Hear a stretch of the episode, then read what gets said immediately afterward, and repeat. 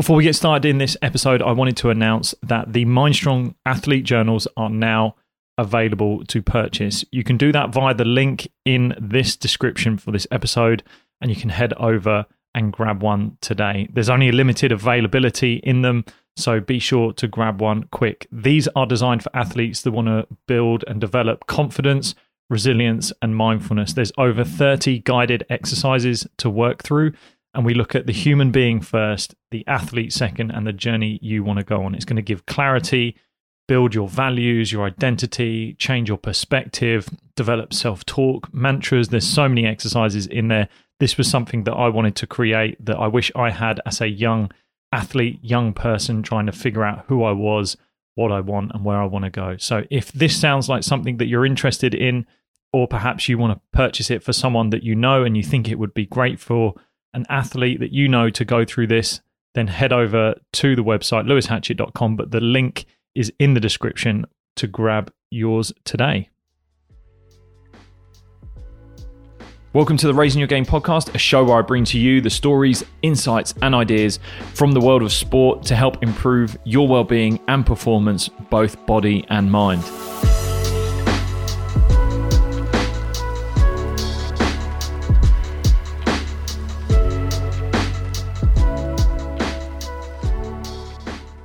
Welcome back to the podcast. I'm Lewis Hatchett, and in this episode, I'm joined by Cathy O'Dowd, rock climber, mountaineer, speaker, author, but most notably, the first woman to reach the summit of Mount Everest, both from the south and north sides. This episode was full of such depth and some emotional stories, and the way Cathy tells them is incredible. We also go into not only how she got into climbing, the mental and physical challenges and joy that comes from climbing, as well as thinking clearly under pressure, managing the anxieties and some of her challenges and, and the energy she drew on getting through challenging situations. This is a real great episode from someone who has such depth in the way she speaks and conveys her story. And I'm not going to waste any more time and bring you the incredible Cathy O'Dowd. Enjoy.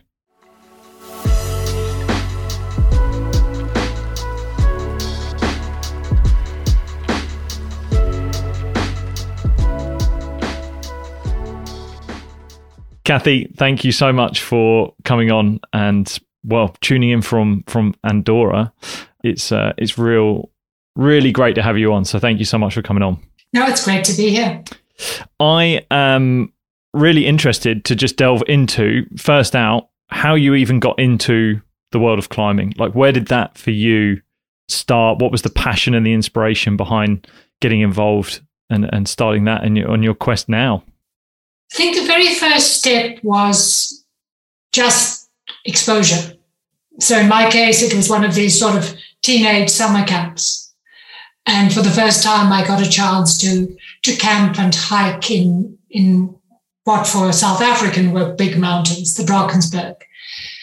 And I liked it because I, I went, I'd gone to the kind of school that tries to turn out uh, ladies so we did all these rah rah team sports, which I hate.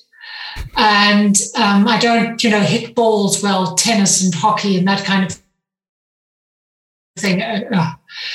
and yeah, I, I, was the sort of person who was always being picked last when you were picking for teams, which does not ever make you feel like you enjoy team sport.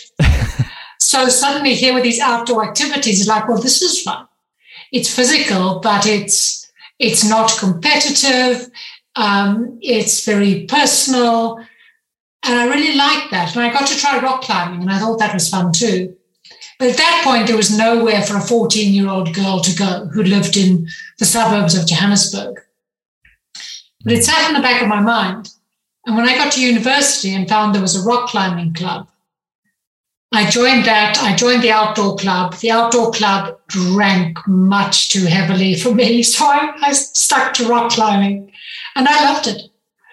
That same sense of discovering a physical activity that I was good at, which was, you know, novel, and that wasn't competitive, it wasn't win lose, it was utterly personal. And it happened in these wildly beautiful locations. And basically, there, I was off. What is the motivation that sits behind climbing? I know, uh, I, I imagine the sheer motivation to want to achieve something and something's a bit sitting in front of you and can I get to the top? But what but what was that motivation for you? What what, what was it like for you? So at this point I think I have to acknowledge different people are motivated by different things. You can be doing exactly the same activity and have very different reasons for taking part in it. And although I do things that seem terribly goal orientated, you know, clearly you only climb things because you want to be on top of them. Like, yeah, no. Mm. Mostly in rock climbing, you don't even get to the top. You just do the interesting bit and then you you abseil off or you know scramble down the side or something. It's it's the curiosity of it's the curiosity and the challenge of puzzle solving. Mm. Looking at something and going like, okay, I've got this physical thing in the world, this rock face, this snow and ice peak. I've got myself physically, what my body can do, then uh, mentally, what I can hold together in terms of controlling fear and staying calm. And then sitting between those two, I've got my skill set of what I've been trained uh, to do. And I'm going to take these two things, put them together, and see if there's a way through to the end. And whether that's the top of the rock face or the summit of the mountain, or frankly, simply traveling through your landscape and getting out the other side unscathed and coming home in one piece. All of that is kind of real world gameplay. I don't know. I don't play video games, but I, I suspect that maybe people who do are doing this, but I get to do it in the real three dimensional world and in these incredible wild places. And that I love. Yeah, I, I have done very minimal climbing. I've I've I've I've literally just done a few days of bouldering. And I can tell even just by being in a climbing facility that there are people there that you can do this you can do the routes, you can do the the the different levels, but for me there, there's so many people that are there to willing to help out and to figure out the puzzle and it's that that's for me the when I got there, I I just assumed like just go, do you know what, just climb, get to the top, and that's the that's the goal. But actually, it's how can you do it efficiently? How can you do it and move your body and find that challenge within yourself? And and that's really really nice to also then add that into nature. I guess be able to bring that into nature and the the natural world and connect with that. How do you train? Do you do you train those different elements? You mentioned about like controlling fear and talking about that being an element. Do you train these different elements? What you were talking about, that amalgamation of all these different elements of climbing, do you train them individually? Do you do certain things to, yeah, to bring it all together at the end? Hmm. I think there are a couple of different strands that you're having to pull together. So the most obvious one that everybody jumps onto is physical training. Mm-hmm. Frankly, because it's not so much that it's easiest, but it's sort of the simplest. You can kind of see what's going on and then you just go and execute your training plan. And yes, that matters. It's one of the reasons I was never an incredibly good rock climber because I'm not naturally all that strong. To get high grades in rock climbing, you know, by high, I mean French 7A and up, mm-hmm. I rarely need to train. And I find the training boring. so I was never 7A was as good as I ever got, um, you know, lead climbing outdoors with rock climbing. So there's that. But then there's this thing that people frequently overlook, which is skills training. And I actually think this is the more interesting one because I don't do sports. Ooh, I'm probably about to sound condescending to people who run because there is proper form in running. Nevertheless, you can pick up a pair of running shoes, run down a road, and you're more or less doing it okay. Yeah. Yeah. Whereas climbing, and I mean everything from bouldering through to ice climbing, there's a very big spectrum that you could get called climbing. There's a lot of actual skill that has to be taught how you use crampons, how you use ice axes, mm. how you uh, navigate glaciers. And even in rock climbing, a lot of people bounce quickly up to a certain grade and then get stuck. And it's not because they aren't strong enough, it's because at this point, they need to learn technique about moving their body weight, about placing their feet, about extending their body to extend their reach. And there's actually technical skill. And mountaineering's got a whole lot more because you've got all these other tools and then you've got to understand the environment, both the weather and the landscape you're moving in. And that needs to be trained. And the way to do that, frankly, is to join clubs and you know do their training courses. So this weekend, I'm doing a two-day, um, you know, advanced alpine training course, and it's it's stuff I've done before, but it evolves. Safety standards change, new equipment gets introduced. I look back and think, well, I've been doing this for 30 years. Does that does that mean I'm doing things that are now, frankly, three decades out of date? So I every couple of years I retrain in, the various aspects of skill and safety. So I think that's one that people often ignore. They think it's just going to be about, you know, lifting weights in the gym, and it's not. Yeah, you're right. You can you can see that, can't you? You can see that that's the bit that you can walk into any any, any rock climbing facility and you just think, oh, well, I do X amount of pull ups and I'll, I'll be able to pull myself up, sort of thing. But this is the stuff that is more, for me, definitely. And I get what you mean about the complexity of a skill. Like I play cricket, and that that has you have to learn those skills. You have to be able to understand it. You have to have the experiences. Mm-hmm. Experiences. I think there was something you were almost leaning into a little bit. Was was you have to go out there and experience it in order to to learn from it. I guess. I think and that's the third part um, of right. the, the previous question about controlling fear. Mm. And I mean maybe you can make it work with visualization. But most people don't do visualization properly. They do daydreaming mm-hmm. and fancying themselves doing something heroic and difficult. But I think the kind of visualization that truly professional athletes do is much more tightly focused on trying to really recreate the situ- situation and the sensation. And most of the rest of us actually don't do that properly for me, overcoming fear is about experience, experience and confidence. So, confidence means having a good skill set and then believing in my ability to be creative in using my skill set to solve any one of a, a thousand different possible scenarios. Mm. And the skill set comes, as I said, from doing the training and revising the training because it's never one and done. And then the confidence comes from taking those skills into the field, getting into trouble basically, and getting myself out of trouble again. And every time I do that on a small scale, on a bigger scale, the skills are just a little bit more deeply embedded. You know, my mental state is just a little bit more, yeah, yeah, yeah, I've got this. I've been here before. I've done things like this before. I'll sort it out. Mm. So experience, just getting out there and doing it. You said there the experience I've done this before, but surely there's another part of it where not every experience is like the one previous, where everyone, every single one has this slight difference to it, and you're dealing in the natural world in many very unpredictable. So, where does that I mean, I'm surely adaptability's got to come into it. They're there to be able to adapt to that that that situation. So, have you ever faced a scenario where you've been, okay, this is completely new, and I'm going to have to figure this new puzzle out uh, with whatever I have right now? When I say I've done this before, I don't mean I have literally done this mountain, this route, mm-hmm. this very particular scenario before.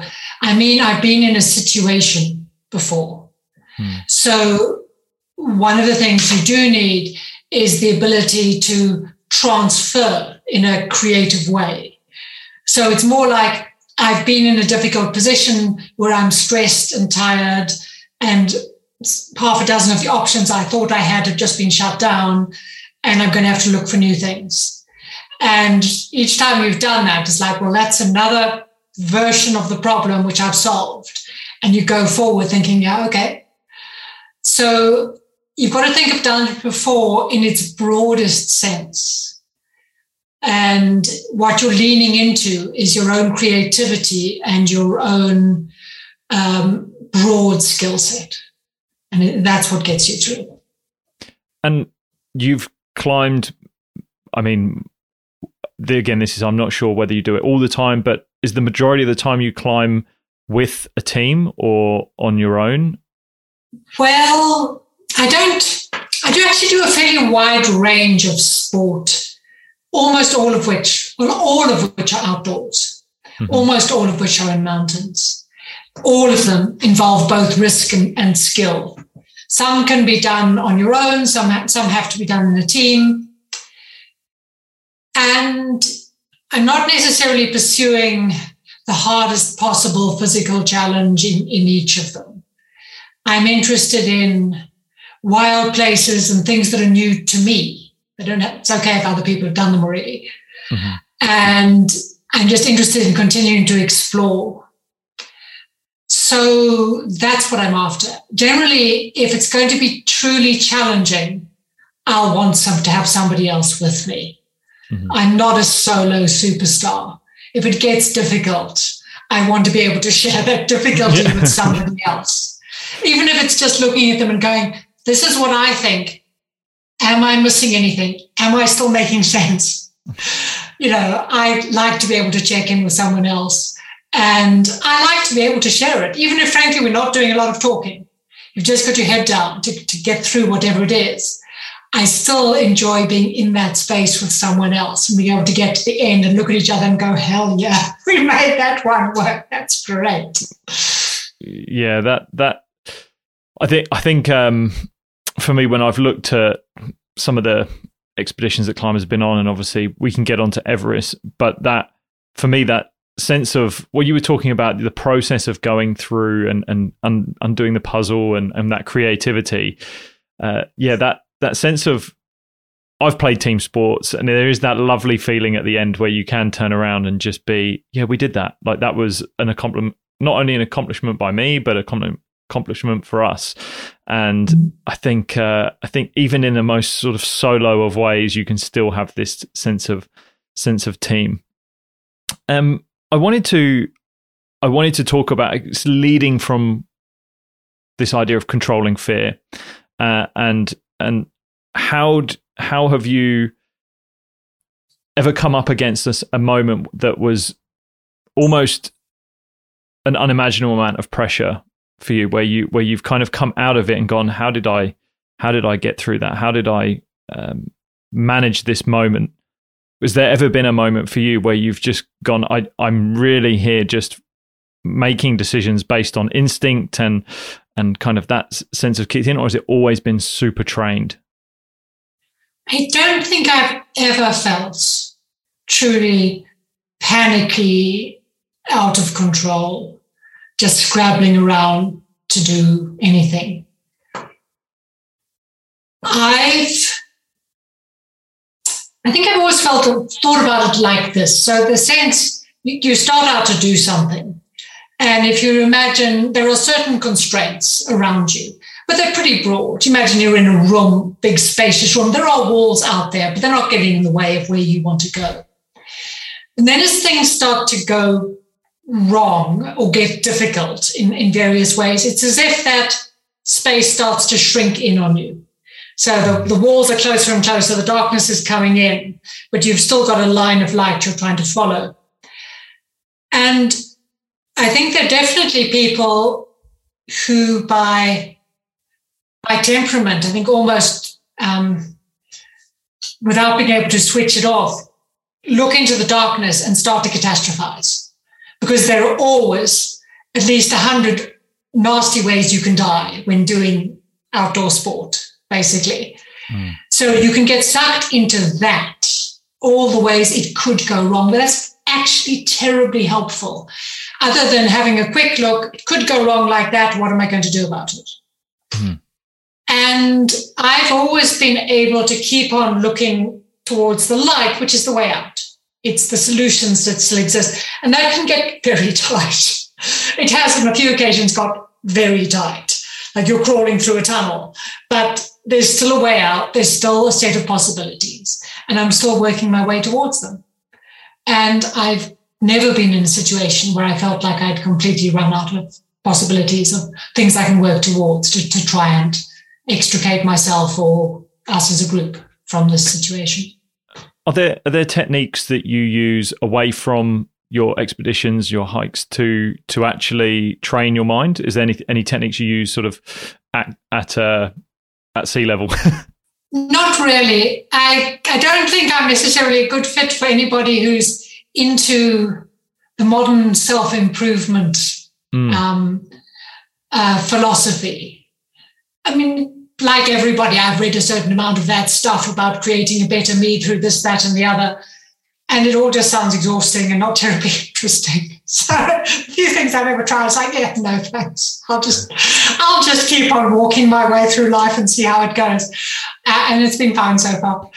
So no, I don't sit at home trying to hone my mental capacity. I do think some of this is innate. I think I'm more pragmatic uh, than some people, and I certainly seem to have pretty low levels of anxiety. Mm. I don't get, I don't catastrophize. I don't get terribly anxious. I've got relatively high risk tolerance, and I think relatively good self confidence about trying to to solve situations, and that seems to be to me to be innate. I, I really like that. I actually like the. Uh, I, I kind of hope that there is a, even in the sports world, a little bit of a a full 360 that or just a full circle that happens in the sense that people are, are like you said looking for this self development all the time but actually the real like what you've been doing is the real learning is in the doing and that for me mm. is something that i think we tend to want to grab onto any not for a better word, but like any rung that we can find to to forget that the actual human experience is the bit that teaches us the most. And I I hope that we kind of circle back to to that a little bit more and away from how can I do it and and I'm a really big believer in there are many sort of ancient methods that have been around for for a long, long time, and in the actual sense of them, they're very, very simple, and those simple ones end up being the best ones. You haven't got to overcomplicate something too much. And and if there's anything the podcast has taught me from speaking to many different athletes from many different backgrounds is that they just tend to do these things that are super simple because they're so much easier to understand, and then when you need them the most, you don't have to overcomplicate that process, and you can just do and and that I think is is something that I hope people can definitely take home with them for sure. I'd I'd like to uh, to shift on to obviously Everest. Now this is the thing that I'm sure you are continuously talking about and and are asked to to speak about, and I'm really interested in your first climb on the south side. So in it, your first ever attempt going up, what was the lead up to that? Like where did the goal? When did that whole process? Was it a long, drawn out process to building yourself up to it? Many attempts, or was it? Uh, how, how long did was that in the making? Well, this is where the story ends up being exactly the opposite of what anyone's going to expect. So I went to Everest at the age of 27, and it was the first South African Everest expedition. Now, I've been rock climbing since I was 18 and mountaineering since I was 21. And at that point, I'd climbed in the Alps and the Andes in Central Africa, but I'd never been over 6,000 meters. Now, at no point in any of this had I ever wanted to climb Everest. I just liked climbing. I, I never had a tick list of mountains to be conquered. I just liked going climbing. And at a time when there were no commercial expeditions and no guides, there were far, far fewer opportunities to go climbing. It was also much harder to travel back then. And of course, South Africa was under sanctions, which made it even harder to travel. So all I did was look for opportunities that would take me places. And I hadn't even thought about the Himalaya until I picked up a book, very good book. It's by Arlene Blum. It's called A Woman's Place. And it's the first all woman expedition to an 8,000 meter peak to Annapurna. She was the leader. And having read the book, I thought, whoa, the Himalaya. Okay, maybe that would actually be possible. And that was that was what it was, the Himalaya, anywhere in the Himalaya, any expedition. but it's almost impossible. You know, you had to be invited to join people who obviously didn't want to take people they didn't know and didn't want to take people with less experience. So it was really hard uh, to get going with this kind of thing. And then splashed across the newspaper was the first South African Everest expedition, all male team. It's like, well, you know, it's a pretty male sport. That doesn't seem that surprising. And then at the bottom was this story. The newspaper was one of the sponsors, and they were running a competition to find a girl to join the team. And I mean, even in the way it was presented, it was pretty clear that this was a publicity stunt.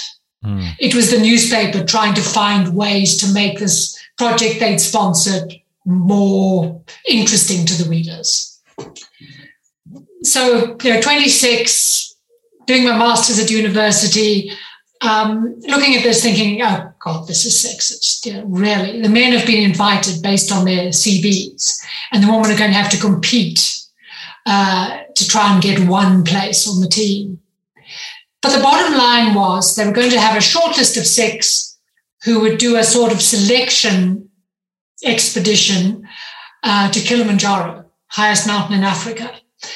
And then one would be invited to join the team. And I was pretty sure I could make the shortlist. There weren't that many women with actual climbing experience. So it's like free trip to Kilimanjaro. How bad can it be? so yeah. The one thing I did do as soon as I applied, which was in November, I started to train as if I was going to Everest, just in case. Right. Went the shortlist, went to Kilimanjaro, male film crew, male journalist, male team leader. This is early reality television, basically. But but with a real prize. We're not trying to be TV presenters. We're trying to get, you know, this, this chance to go to the Himalaya. And uh, I got the, the slot on the Everest team. But I still wasn't going to climb Everest. I was going to climb on Everest. It's not the same. Mm-hmm because back then the only way you learned to climb was as an apprentice. There weren't commercial training courses. You went with people who were better than you. You learned as much as you could. You went as far as you could, and then you stopped. They would finish the mountain, pick you up on the way down, and down you'd go. And that was completely standard. So, in going to the Himalaya, the idea that I was on an expedition without expecting to reach the summit, completely normal. I was like, cool, Let's see how far I can go. Let's see how high I can get. You know, I've never really been on a mountain where I just was ground to a halt and said, my God, I can't go no further. And this is the chance. So it wasn't until literally the summit day on what had turned out to be a very long expedition. When I was finally on the summit ridge and could see in the distance, I could see the peak, I could see the very last bit of the climb. And I thought, oh, right, I can do that. That's fine. That's when I thought, oh, right, now I'm going to climb Everest. Wow. That, so, I mean, what a wild circumstance that is. That's not, uh, mm. you're right. That's not the story that I think people would have been expecting. So, I mean, what is it like? I've never spoken to anyone who has actually stood on the top of, of Everest. So I would be remiss to not ask what it is like being there. Well, the best bit isn't actually the top. Right. Because the key point about mountain climbing, it's not like running a road race. You can't literally collapse on the side of the road and call a taxi. If you turn round, you've still got to have the physical energy to do days of climbing to get you back down the mountain. There's no shortcut. So at all times, you cannot completely use up your reserves. You're mm. always having to keep something in, in case. And you know, the tighter those reserves are, the more difficult the descent is going to be. So most cases, when climbers get to the top, they're instantly starting to focus about the descent. Mm. There are more accidents on the way down, not because it's genuinely more difficult, but because people are almost always very tired and they've stopped concentrating. They were very focused going up to the summit. Now their minds have gone home and their bodies left to make its way down the mountain without much focus, you know. So at least for me, when I get to the top, I'm already thinking like, okay, it's not over. Stay focused. Don't stay here for too long. You know, this is not the time to start making mistakes. So the best bit is kind of when you see the summit in the distance. On Everest, there's a thing called the South Summit. And then there's the famous Knife Edge Ridge, where the Hillary Step used to be before the earthquake, and then the summit. And you don't get to see the ridge until the summit day. It's hidden from lower down. And climbing that ridge was the best bit. That sense of the summit is there, I'm going to get there, still focused on going up. And you've already got the huge views because you're on this knife edge between Nepal and, and Tibet. And, and then you finally come up onto the final bound of snow. The last view opens up on the other side. You're the highest thing in the world. You can see hundreds of miles across the plains of Tibet, across into India. That sense of height and space and just that you're literally looking down on everything in the world. Uh, that is extraordinary. Yeah. Wow. That. What is it? What is it? I mean, as well, you you kind of touched on it earlier that it was a lot less congested going up there. So there's a lot less people going up on some. I mean, the expedition numbers now are insane. I think having watched uh, Nims Purja's uh, 14 Peaks, like just those images that were taken on that series, like the it almost it really as weird as it sounds, it it put me off it. It put me off going onto the mountain and just being like this whole what you've just described there, that space and that that that openness just doesn't seem to be there now. I don't know. What do you? How do you feel about it? Mm. All right. So let's just say two things about that. So I've climbed Everest twice. Both times we were the only team above the top camp on the summit day. So I've never had the queue. Right. Okay. Was, but I, I did climb Everest now 25 years ago. so I had sort of the much closer to the genuine climbing experience. I'm not a big fan of the queues, although there are a few upsides. Um, but what interests me is the very human side of this. Those queues basically on one route in one season. There are three climbing seasons spring, autumn, and winter. There are hmm, about 15 different climbing routes on Everest. Mm-hmm. You could take one of the other 14. there are at least two routes that have never been climbed, still waiting for a first ascent. Try one of those. But people are weird. They want this thing because they think it's terribly difficult and it'll be impressive when they've done it. But on the other hand, they want it the easiest way possible. You know, we, we create the rules of the game and then we try and bring make the game as easy as we can. So you don't have to be in the queue. You can go there in autumn, even on the standard route. You'll be the only person trying to do it. You could climb one of the other routes. You'll be on your own. You could go to the east face. And given that the east face is, uh, I've actually been on the east face and tried, well, gone to look at these unclimbed routes and went, my God, no, and turned around and went home again. But I can tell you, it's whatever three or four days drive, cross a pass, six days of trekking, which you will see no one. And then you will be alone on the east face of Everest. If you want the genuine climbing of Everest, it's there, but it's difficult. Yeah. The people in the queue don't want to put in the decades of work to become the world class climbers who could do Everest the old fashioned mm. way. Yeah. So when you ended up doing the north, the north route, when you did your in 1999, so that's three years later, I believe, doing that. So when you went to do that, that that's a harder route, is it? Is it, or have I misread that? Yes. I think largely it's a very different route, which is part of the reason we went after the first successful attempt, is like, okay, that's done. Uh, and also these, it, it was um, a fairly complicated expedition, the first one. So it's like, that's done, Everest's done, never again, move on.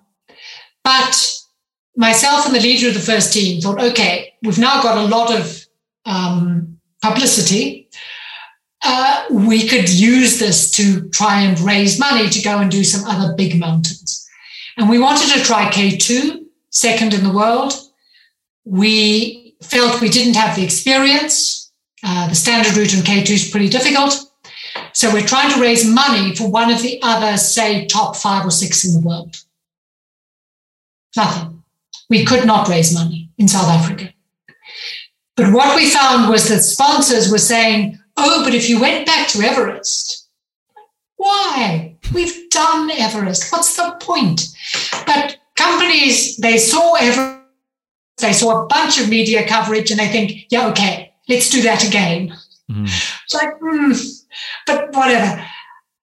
If you're going to do these weird things, you've got to take what you're passionate at and what the market will pay for. This is if you need other people's money.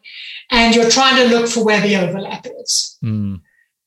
And we realized if we went to the other side of Everest, different country, different climate, different geology, the two routes literally meet on the summit. You don't even get the same views until you are standing right on top. So the sponsors get Everest, and we get what is effectively a new mountain, a whole new set of experience. Uh, so that's why we went to the north side of Everest. But coming back to difficulty, I think the bottom line is the most difficult part on the south is at the bottom, and it's the ice fall. Right. And these days, the ice fall is set by a professional team of Sherpas. So the individual teams aren't actually having to worry about the ice fall themselves anymore. It's, it's already been done. Mm. Whereas on the north side, the most difficult climbing is the summit day. So it's not that it's probably much more difficult, but it's happening above 8,000 meters instead of down here at sort of 6,000 meters. Mm. And it can't be solved with ropes and ladders as easily.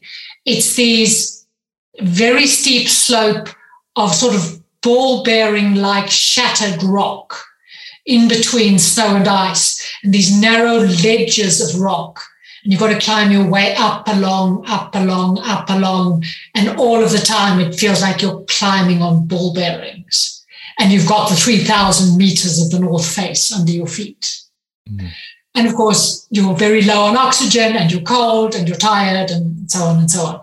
I think that's why the North Side's considered more difficult. And of course, if something goes wrong, it's much, much harder to get somebody down from up there.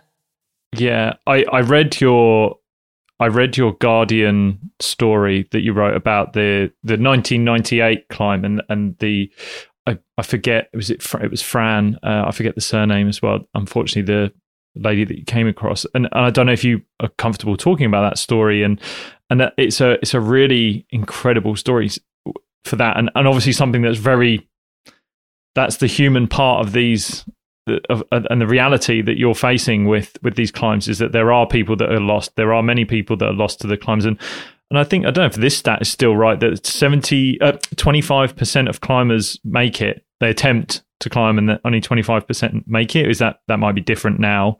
Um, but yeah, just going back to that story that um, I, I mean, that is really the tough part of, of what you're doing. How do you deal with with those decisions, and especially on that day? I think you called it the choice. Is that right? Well, so let's um, give a big context, and then I'll explain uh, the story of Fran. So the context is that we're doing sports where people get killed. Mm. And yes, I think I think for high altitude mountaineering, although commercial climbing is shifting this a bit, but before commercial climbing, I think high altitude mountaineering got you about a 1% chance of being killed on a mountain. Uh, commercial climbing has actually made it safer.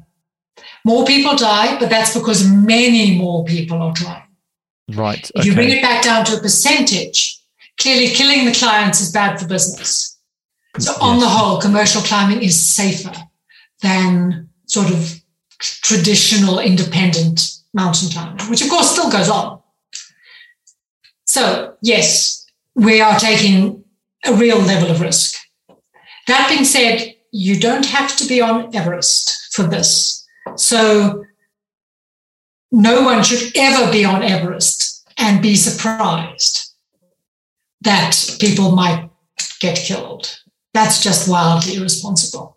You need to have got your head around that fact years earlier on other mountains in the world and decided how you feel about that. What are you going to do about that? What level of risk are you prepared to take? So the, the story of Fran, Francys Arsentiev, she was American. She was on her second marriage to a Russian guy, and it was the two of them. He had climbed Everest before, and she hadn't. I think I'm right about that. And she was trying to be the first American woman to climb Everest without supplementary oxygen. So the team was just the two of them.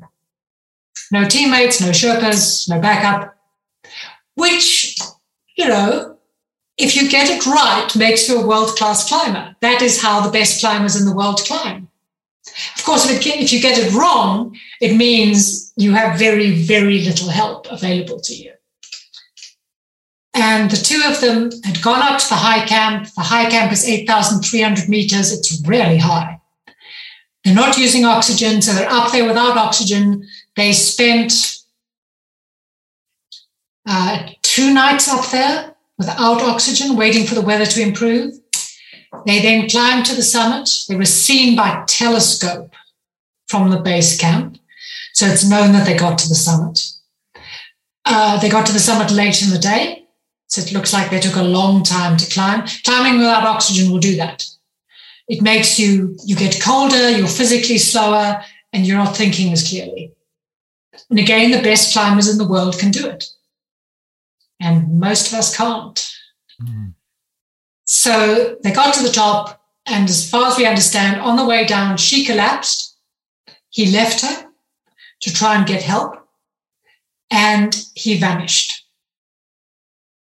So his body was found about three years later, and given where he was found, he fell at some point. Um, but that's why he, no, he wasn't known where he was. He, he fell off the climbing route and wasn't found until years later. So that's the setup. Um, now, my team, we're at the top camp. We're the only team at the top camp. We leave. We're supposed to leave at midnight, but we're slow. We leave at about 2 a.m. Fairly standard, to, well, pretty standard to climb in the dark at the beginning. Climb up the north face onto the ridge. And for those who know the Everest, the ridge has the three steps. The second one is the famous one, but there's actually step one, two, and three. And at the bottom of the first step, just at first light, um, I see a body. It happens. I, I've seen two others on Everest, and they don't rot because it's so cold. They just look like they're sleeping. And mm. the way I think of it is empty suitcases. You know, the person's gone, however that works. What, what you've got lying on the mountain is the empty suitcase. But this one twitched, and they don't normally twitch. So I went over to look, and I found her. I wasn't sure it was France. Uh, it was Francys. I'd met her once on the mountain. Know, the teams are fairly separate. It's not as if you're throwing big parties together every night. People do their own thing and you cross paths briefly and talk to each other or share a cup of tea and, and keep moving. You know, the, the ethic is teams are self-sufficient. They need to be. You know, food, medical supplies, safety procedures. You know, it's meant to work within your team. You don't go there assuming that you can just bum off strangers. So um, I'd met her but I didn't recognize her. That being said, there weren't very many women on the mountain. Um, she was bent over backwards. If you, if you imagine a rag doll that is bent at the waist backwards, he, he'd, he'd clearly tied her in before he left her, and she'd fallen backwards. It's a weird position. She pulled off her jacket and her gloves. Um, she was incredibly frostbitten on her face and her hands, waxy white. And she couldn't even sit up straight. Um, she could talk, but not really. You initially, when she said something, or she to back off, well, this is happening all the time. Your mind is processing. What is this? How bad is it? What can we do? And all the time that's running through your head. So the first time I saw her, I was like, this woman, if she's still alive, she's going to die quickly.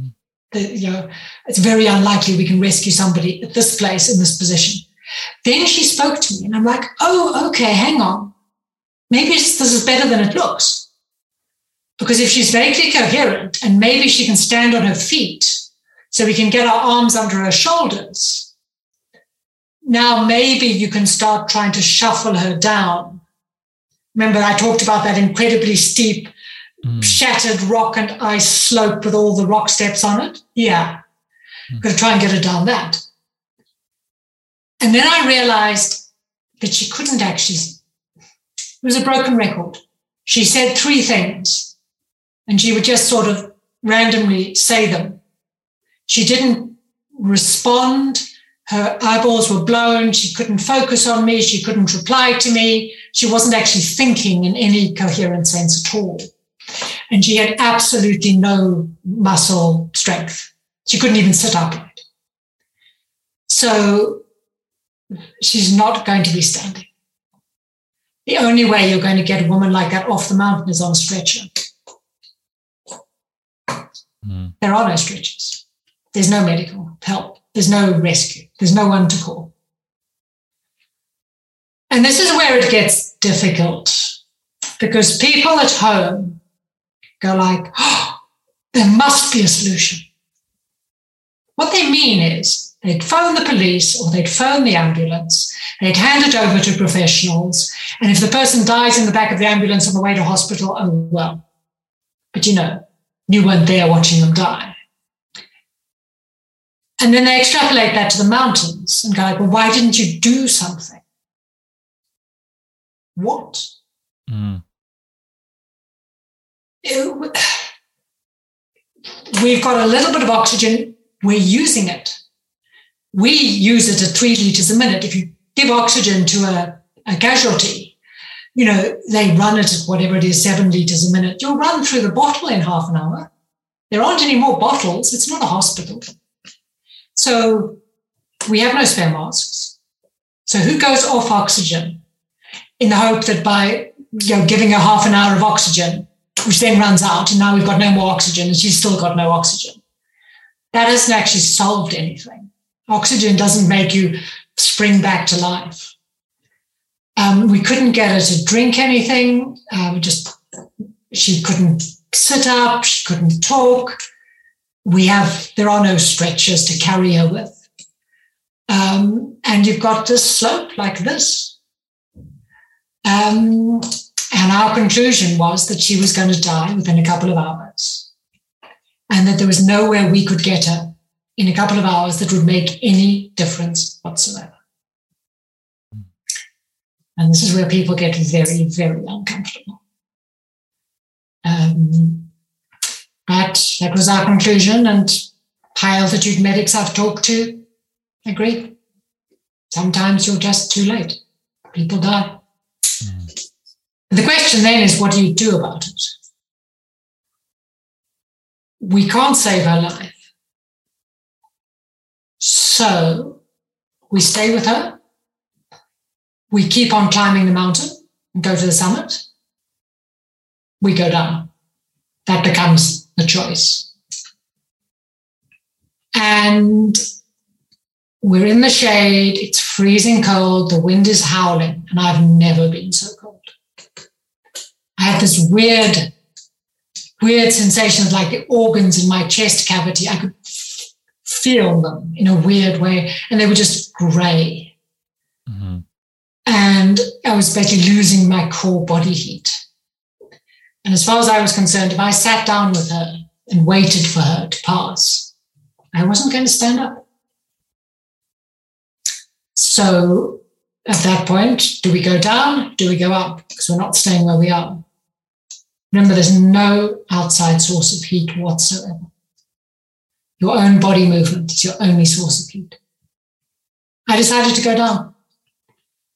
I just I couldn't I couldn't refocus on the climbing, even though it made no difference to her what we did. I couldn't refine my my passion for climbing in that moment. I just wanted to get off the mountain. And in the end, three of us went down, and two of the team who were Sherpas uh, went on to the summit uh, and then came back down. And yeah, wow. that was the story of, of Francys. Wow. And blew up in a huge media storm afterwards, as these yeah. things do. I mean, yeah, and the way you tell it as well, it's um, it, even from just the way you wrote it, and and now hearing you say it again, it, it's really it is gripping, and it is it is this sad reality. When you when you came back down, did you you said you lost that was it you lost that hunger to climb. Was it in that moment? Did it take a little bit of time to come back? What was the following days after that? For your sense of why you were going up on the mountain and going out climbing again. It didn't cause a crisis about the bigger picture of climbing. Um, i'd already had the crisis years earlier. I so my first and second expeditions, this is going back, first to the Ruwenzori and second to Bolivia, I had done um, with a South African British climber called Stephen Kelsey. And then I actually moved to Europe. We dated for a while and I climbed on and off with him for about a year in Europe before I decided to move back to South Africa and he was going to stay in Britain and we, and we split up. And in that time, we'd also climbed quite frequently, and we'd actually shared a flat for a while with a friend of his called um, Graham. And about, I don't know, six, six months maybe after um, we split up and I went back to South Africa, uh, he and Graham were climbing in Peru and they both died. And their bodies were found by Graham's girlfriend, Caroline, who I also knew. It was just utterly, utterly horrible for her. Mm. And that was the crisis when I kind of stopped climbing and really thought about, is this worth it? And he wasn't the only young man I knew who died. The early 20s are a pretty risky time for young men in general, and certainly for the extreme sport young men when they're at the peak of their physical ability, but they haven't yet really absorbed the fact mm. that you can get killed doing these sports. So he wasn't the first one, but he was by far the closest.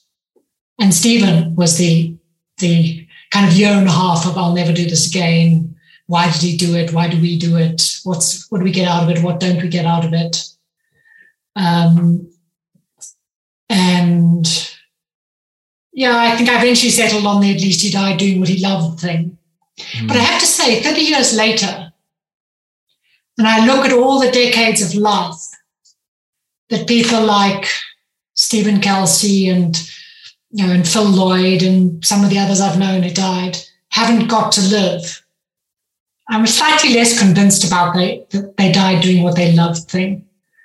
They did miss out on a hell of a lot. Um, anyway, that was a detour to say that there was less of a crisis about Because I'd kind of done done it yeah. before and read yeah. my own answers about why why I chose to climb. Yeah. Um, and although, as I said, I'd met her and she seemed like a nice woman, um, it didn't have the same impact as, as, having a close friend die in the mountains because uh, you just don't have the same intense sense of who they are as a person and what the rest of their life was about. Yeah, wow. It's uh it's intense. This is intense. Like it is. Uh, it is, and you don't. I guess you're not pulling any. You're pulling your punches here with this. It's it's really, really, really that's tough stuff. I mean, that's the pinnacle of of what is a challenge there. Through all of this, I I would really like to ask you what you believe are some of the important values that for yourself, like what are the sort of values that you felt have allowed you to do what you do, to to be who you are, and the sort of things that you hold important for yourself in the person that you are? Hmm. That's an interesting question. Hmm.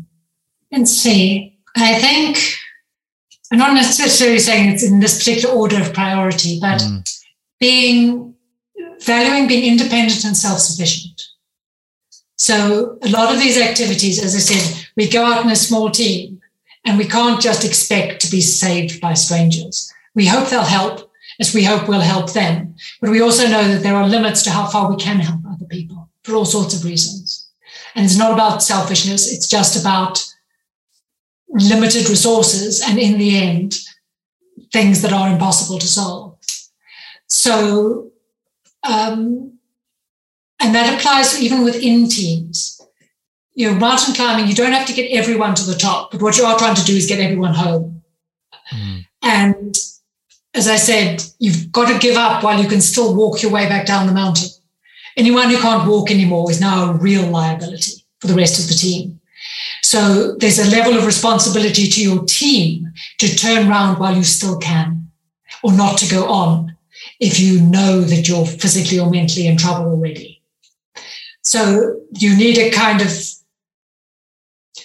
honesty with yourself uh, because you can't afford, you don't want to get yourself into trouble and you really don't want to get your teammates into trouble.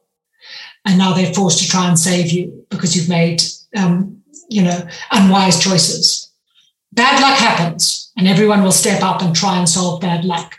But you can reduce, you know, problems by being, by being responsible. So I've always put quite a lot of value on that. I think I've, okay, coming out of that, put quite a lot of value on being responsible, self responsible. So that means being honest. It means stepping back when necessary. It means stepping up when necessary. You know, take one for the team. There's always stuff that has to be done that nobody particularly enjoys. It doesn't help if everybody's trying to avoid it. You know, step up, contribute, do what needs to be done. Sometimes for the team to work, you're going to have to let go of some personal ambitions or some personal preferences. That's part of the collaboration of working in a group uh, equally, if you're going to turn up for the challenge, turn up well trained, well prepared, with the right equipment, etc., uh, etc. Et it's not enough to turn up with a great spirit of optimism. You actually do need to turn up with some practical preparation, that kind of thing. So, uh, responsibility. And then those are all quite dry. I don't know, a certain level of, of joy in the experience. Because quite often we don't get what we want. The weather turns bad, somebody gets injured, piece of equipment breaks. Yeah, there are a whole lot of reasons why you might not get what you initially hoped for. And what you do get is the experience. And if things go wrong and you solve it in a in a sensible, efficient way, you get that confidence, you get that experience. That's valuable. Mm. It can be a really good feeling to getting home, having got yourself out of the shit and think, yes, we saw it, we called it, we solved it, we extricated ourselves. We didn't see the summit, but who cares? That's one to be proud of. And I like, I like people who share that approach to it. In the end, let's have fun, let's learn, let's come home and let's not end up in a huge sulk because we didn't manage to reach the summit. Yeah, I love that. Look, Cathy, I'm really conscious of time, and, and these these have been this has been incredible, and I I wanted to just finish off with there's so many people that and and I'm sure when you've you've come down from any trek, any climb, um, there's been the maybe what's the next thing, and I think we live in a world now where everyone is trying to. I feel like someone will try and climb Everest in a unicycle or something like that in some stage and be I'm the first person to do that. And. And and there's um, there's people doing runs and triathlons and ultras and all sorts that are these these these feats of endurance or these these high challenges that people do. But when there comes a time where everything has kind of been done, where do we go from there? What what what do we get out of what do we get out, out of the the experience the experience or I don't know what, what what would be your your take on this side of things? Well, so many of the current firsts are uh, deeply contrived. So I think if you want to climb Everest, people should go ahead. But to try and create the first, like it happened. It was, what, 70 years ago. Edmund Hillary and Tenzing Norgay did it. I'm sorry you were born too late, but mm. let it go. you know, so a lot of it has got to do with trying to raise money to pay for these things. And the media does participate in this and giving publicity to something that looks like a first. And I've played that game to some extent. So, you know, I'm not necessarily pointing fingers at other people. And I've built a very nice career of being the first woman in the world to climb Everest from both sides, even though it's frankly fairly meaningless as a record but it certainly helped with my corporate speaking career. And that's funded all my other expeditions. So I do understand that the push to try and get attention and, and raise money. But the bottom line is if, if you really want to be the first, then you need to be good, like the best in the world. Mm. And the current best are training like Olympic athletes, and they have the talent of Olympic athletes, and that's what it takes. Interestingly, the very best climbers at that level, on the whole, don't get massive media attention. You get a few exceptions, like maybe Alex Honnold or you know Tommy Caldwell and Dawn Wall, mm. um, kind of things. But there are a lot of others who no one has ever heard of, who's outside the community uh, and are making far less money out of what they do. Um, but yes, so if you want to be the first, this, that, or the other, focus on being a world class. Most of us aren't good enough mentally or physically. And at that point, I think people should let it go and do it for themselves. Do it because they yeah. want to.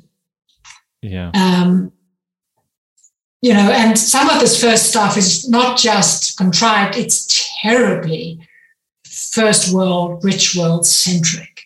Every time somebody cycles across Africa, I'm like, oh God, have you ever been to Africa? Have you ever just seen the local people on their one gear tatty bicycle, cycling incredibly long distances.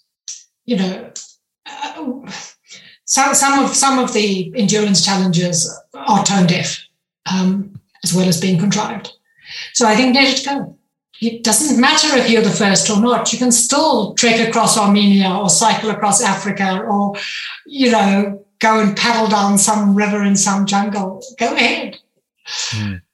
Do it because you want to. Do it because you find joy and inspiration in the process. You don't need to try and justify it with a record. I think you I think you answered what was going to be my next question, which was what would be your advice to someone who is going for something, going for an endure uh, a a feat of accomplishment, and and maybe doesn't get there, or is just yeah giving it a go. And I feel like just enjoying the experience is the the best advice you can give there. Um, I, I'm I'm also interested as the last leaving question would be you I'm sure you have inspired many people through what you've done, but who has inspired you? Who are people who have been of inspiration for you? Oh, this is another one of these desperately awkward questions. Because uh, I know most people think like this, but I've never really felt like that. I mean, I've read books by people and thought, oh, that's cool. And, you know, I could definitely point to Arlene Blum's book as uh, a doorway at the beginning of my climbing career. But I'm much more likely to read the books and go like, oh, that's an interesting place. I wonder if, if there's something there that I could do than to look at the person who was doing it and go like, oh, I want to be like her. So I don't know. I focus on the places more than the people. Yeah, is it? Isn't I actually had that this same question asked to me recently, and I I struggled with it as well. I'm like, who were the inspirations growing up for me? And and actually, for me, it was always the person that I I hope to become. That's the one. The person that I hope to become is the one that I get inspired by. But yeah, places. That's a def- That's a different one as well.